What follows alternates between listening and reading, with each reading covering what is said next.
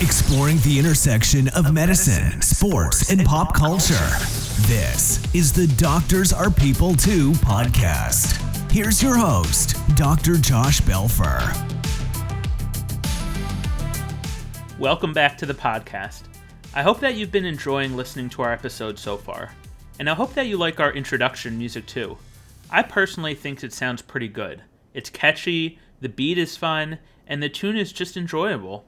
But I have to admit, even though I like the music, I've never asked myself why I like it. What is it about the sounds, the melodies, the combination of notes that makes the music pleasant to my ears? Today's guest has dedicated her young career to answering questions like this. Dr. Malinda McPherson is a postdoctoral associate in the MIT Department of Brain and Cognitive Sciences. She has not only looked at pitch perception and interpretation of sound, but she has set out to answer the question of whether the way we interpret sound has basis in our culture. In other words, do we appreciate sound and the combination of certain notes in the same way as other cultures do? Dr. McPherson has been studying these fascinating questions and was even recognized this year on the Forbes 30 Under 30 list for her great work. I had a riveting discussion with her that certainly changed the way I will be listening to my music. I think you will be equally intrigued. Enjoy our chat. Dr. Malinda McPherson, thanks for joining us on the Doctors Are People Too podcast. Thank you so much for having me today. We like to start all of our discussions here with this question What is your typical morning routine?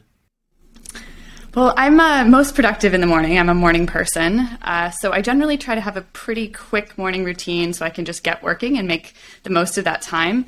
So I get up, make my coffee and breakfast, and I often will just take my coffee on the road um, as I walk to work. And um, that's a great way to just get the day started with a bit of fresh air and sort of a pause between home and work. Uh, during quarantine, when I wasn't actually going into the office, going into the lab, I would replace that commute with uh, reading for about 20 minutes just to sort of get centered and then get into the day. Now, in terms of Malinda, the first question, and maybe it's a little bit of my naivety, can you tell us what field is your interest in? Is it the perception of music? Is it how humans understand music? You know, I understand the research you're doing. I think we'll we'll, we'll find out. Um, but how would you characterize the field that you're in? I study perception. I'm interested in how we perceive the world around us, specifically how we perceive complex sounds like music.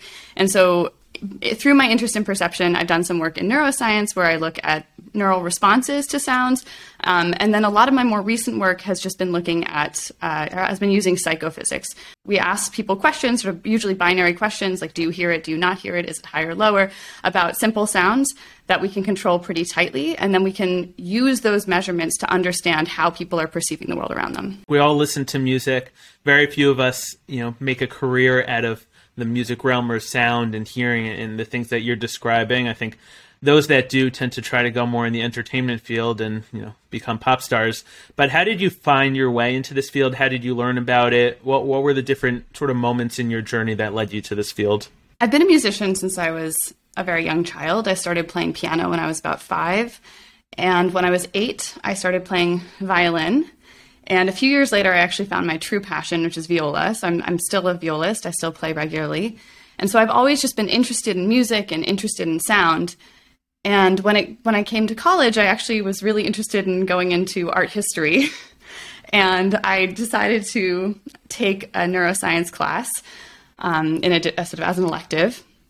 And I just remember being transfixed by the description of the auditory system and being absolutely dumbfounded that it could possibly work in the way that it does. And just being so instantly fascinated by the auditory system. And I actually, just about a week after that class, I went and I switched my major to cognitive science. And about six months later, I started reaching out to different labs. And I happened to find, find a lab that was working on musical creativity. And so I actually worked there for three years during my undergraduate uh, degree um, looking at uh, musical creativity in jazz musicians and doing some neuroimaging. And I was completely hooked. So ever since then, I've just been in this field, and it's, it's a wonderful combination of uh, science and then sort of this long standing passion of mine, which is music. Great, and we're going to talk a little bit about your article uh, from a couple of years ago. Perceptual fusion of musical notes by native Amazonians suggests universal representations of musical intervals. And you have a great video abstract that I'll link to in our in the description for this episode. But this research really set out to answer the question: does music sound the same or does it sound different to people from different cultures? And you know, we'll talk a little bit about your findings, but how did you decide to study this question and and how do you go about, you know, figuring out how to find an answer to this question? So I actually had an interesting in to this question ahead of time. So my, my research group, which is um, headed by Josh McDermott at MIT, has been going down to Bolivia for about the last six years. I guess not the last two years, but years before then. Um, to work with this uh, group called the Tsimane, who are a remote indigenous population living in the Amazon basin in Bolivia. And they had done some previous work finding that the Tsimane do not uh, prefer consonance to dissonance. So, for probably most of the listeners of this podcast, uh, there are certain combinations of notes that sound pleasant and others that sound unpleasant. And it, for many years, almost millennia, going back to Pythagoras, people have thought that this is a universal, that just humans universally like consonance over dissonance. Um, but we, uh, our, my research group that I'm a part of had previously found this group, the Tsimane, don't actually show this preference. And so my research project came out of that finding where we were curious to follow up. Well, if these people don't prefer one to the other is it because they actually they can hear the distinction between the two and just don't have a preference because maybe they you need exposure to a certain musical system in order to develop that preference or potentially they don't actually perceive that there's that these two different things constants and dissonance are distinct categories.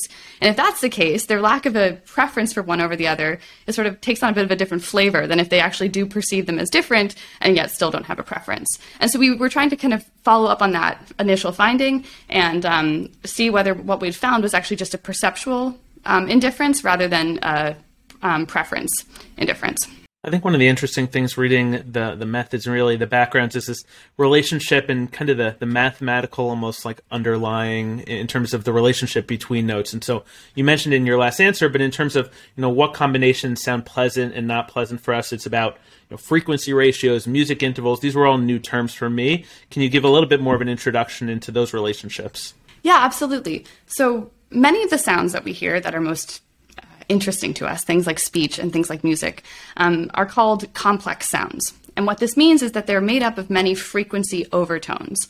And so you'll hear my voice at a specific pitch, but you actually you're, what you're hearing is actually my voice, sort of that, that lowest pitch, and then all these integer multiples of that lowest pitch. And those are called overtones or harmonics. And so, for example, the difference between ah and e is actually just the relative power of those different overtones, and that gives you different timbres between different vowels or different instruments, etc. So if the, your, the overtone series sort of affects the quality of the sound. And the interesting thing is that there are those overtones are related by different frequency ratios. So the the second overtone is an octave above or a doubling, frequency doubling of the first, and then the third you sort of get a three to two ratio on upward. So the interesting thing about a lot of the consonants and dissonant intervals that we hear in music is that they're actually related by different frequency ratios. So a perfect fifth, um, which is a very common interval in music, consonant interval, uh, the the frequencies of those two notes are actually related by a three to two integer ratio. So pretty low integer ratio. But if you go to a tritone, which is just one semitone, one sort of step away from a perfect fifth, it's an incredibly jarring interval. It's called the devil's interval, uh, devil's interval, I think, for many years. Um, and that has a much more complicated frequency ratio. So the, the two frequencies that, or the two pitches that make up that interval have something like a 42 to I don't know, 37. I'm, I'm forgetting the number, but a very complex frequency ratio between them. And so consonants and dissonant intervals are actually mathematically distinct in that way. And it has to do with this harmonic series that we hear all the time in sounds like speech and sounds like music. It's really interesting. Sort of as a side note, I guess, and maybe this is a little bit outside of the scope of your focus, but in terms of you know popular culture and music that's popular, do do artists think about that as they're composing these songs? I imagine maybe it's just inherent in terms of the the sounds that people are putting together that these sounds make sense to put in music. Well, when we're talking about modern musical composition, when when artists sort of these days are are trying to compose songs, absolutely, a lot of the tension and release that we get in music comes from this interplay between consonance and dissonance and sort of resolving dissonances into kind of the finale of pieces, which are generally pretty consonant and, and pleasant to sound, but you might to hear, but you might have some uh, sort of clashes ahead of that that are that raise the tension of the musical piece. Um, but it turns out that's kind of part of our Western musical system that we've grown up with, and that's not that kind of tension and release is not necessarily. And I mean, I think this is still still an open question, but that's not necessarily inherent to how humans must create music if they're creating it. So let's go back to your research. You studied uh, a community in the Amazon in Bolivia tell us what you studied and what your findings were. So, our, our basic experimental design was quite simple. What we did is we played pairs of notes for individuals, both um, in the Amazon, both Tsimane individuals and non musicians um, located in Boston. And we asked them two questions about these pairs of notes. So they were simultaneous pairs of notes. So they hear two notes at the same time, and would either ask them, How much do you like this sound that you're hearing? Um, and they could say, I dislike it a lot, I dislike it a little, I like it a little, or I like it a lot. And we translated this response into Tsimane. Uh, or they would just be asked, Do you hear one sound or two? And so this was sort of the, the addition to previous research. Um, in the second question, there's uh, was trying to get at this issue of what's called fusion. And so fusion is the phenomenon whereby two notes that are played simultaneously are misperceived as a single note. And it's actually been a phenomenon that's been noted back until back to about the 1800s that consonant intervals are more likely to fuse perceptually compared to dissonant intervals. So you're more likely to mistake them for single notes compared to um, compared to dissonant intervals.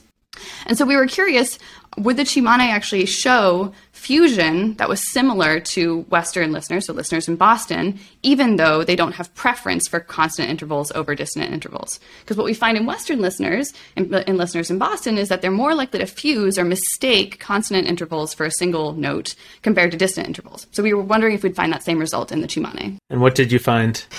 we actually we did find the same result. We found that Tsimane listeners were just as uh, basically would fuse just as much as um, as participants in Boston, and their pattern of fusion was actually remarkably similar to uh, participants in in Boston. So they would fuse the octave much more than the perfect fifth, much more than the perfect fourth, etc. Um, and this pattern was remarkably similar across cultures, even though Boston listeners consistently preferred the consonant intervals over dissonant, and the Tsimane participants didn't show that same preference. And as someone who has an expertise in the field, were you surprised by the results that you found, or, did that did you think that was the direction you were going to go in? I think uh, I think it's always this, these results. It's always good to be surprised by your results and then to interrogate them as, as deeply as you can of why we might have found this.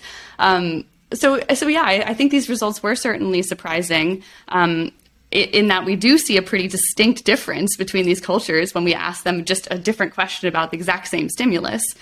However, from the perspective of the fact that listeners do hear the harmonic series and these intervals are related by frequency ratios that you hear in sounds like speech, um, I guess it sort of it, it means that our exposure, potentially our exposure to harmonic sounds, actually sort of predisposes us to have this phenomenon of fusion. And that is universal because we all are exposed to such harmonic sounds like speech. So, give me the take home. What are, what's the implication when I read your paper and I share your paper?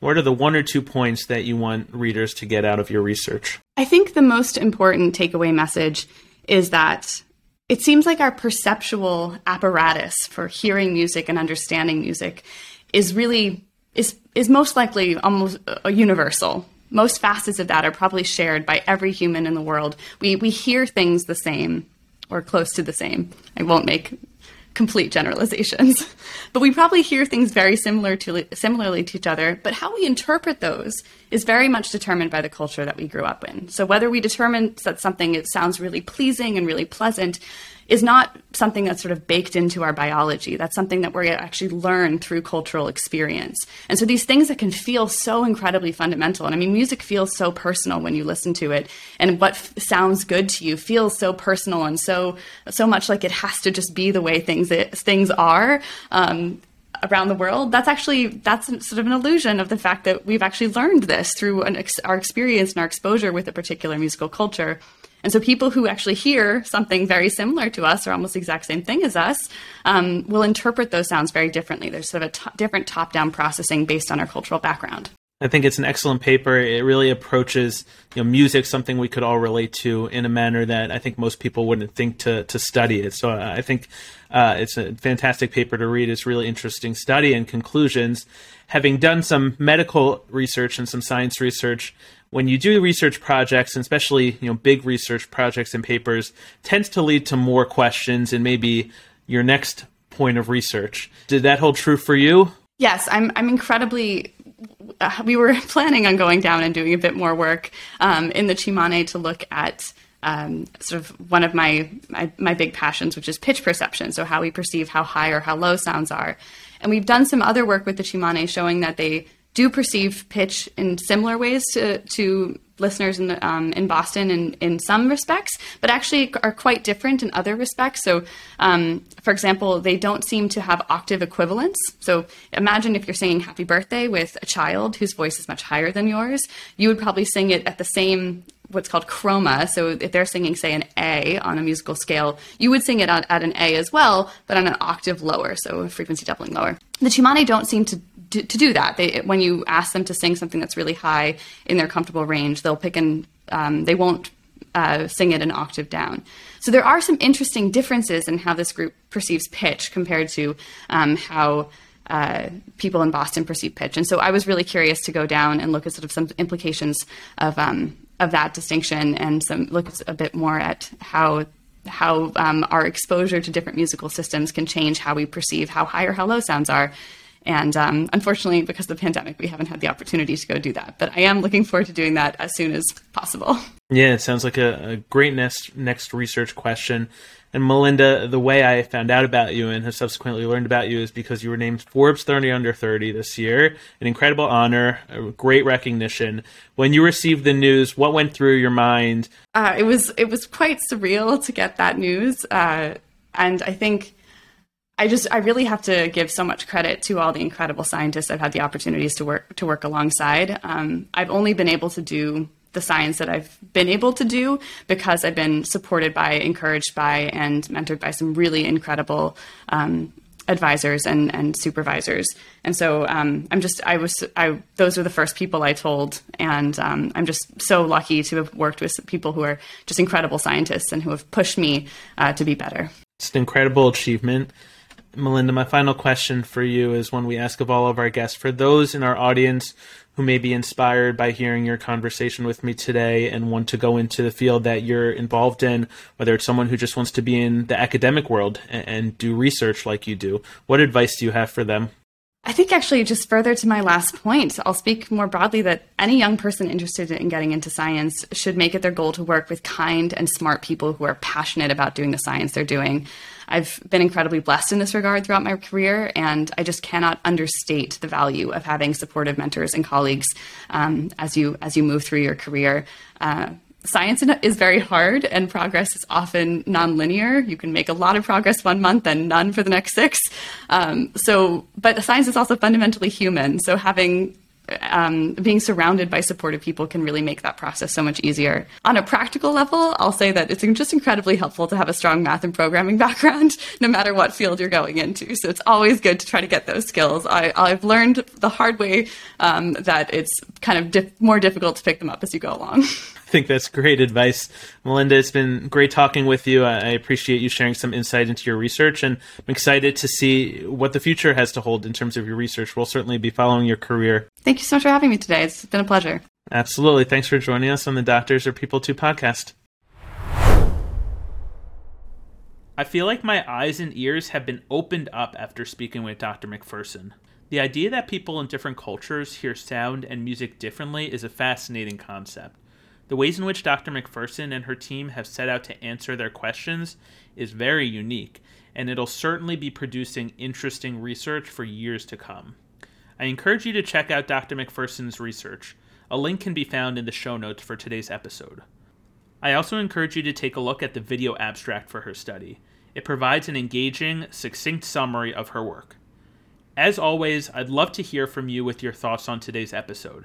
Next time you turn on some music, Will you be thinking about how people from other cultures would appreciate what you're listening to? Thank you for listening to this episode of the Doctors Are People Too podcast. Be sure to subscribe, rate, and review wherever you get your podcasts, and make sure to share it with your friends and family. Follow us on our Instagram page at Doctors Are People Too Podcast. Do you have a question or a comment on the show? Maybe a guest recommendation? Direct message us on our Instagram page. Until next time, this has been the Doctors Are People Too podcast. Take care.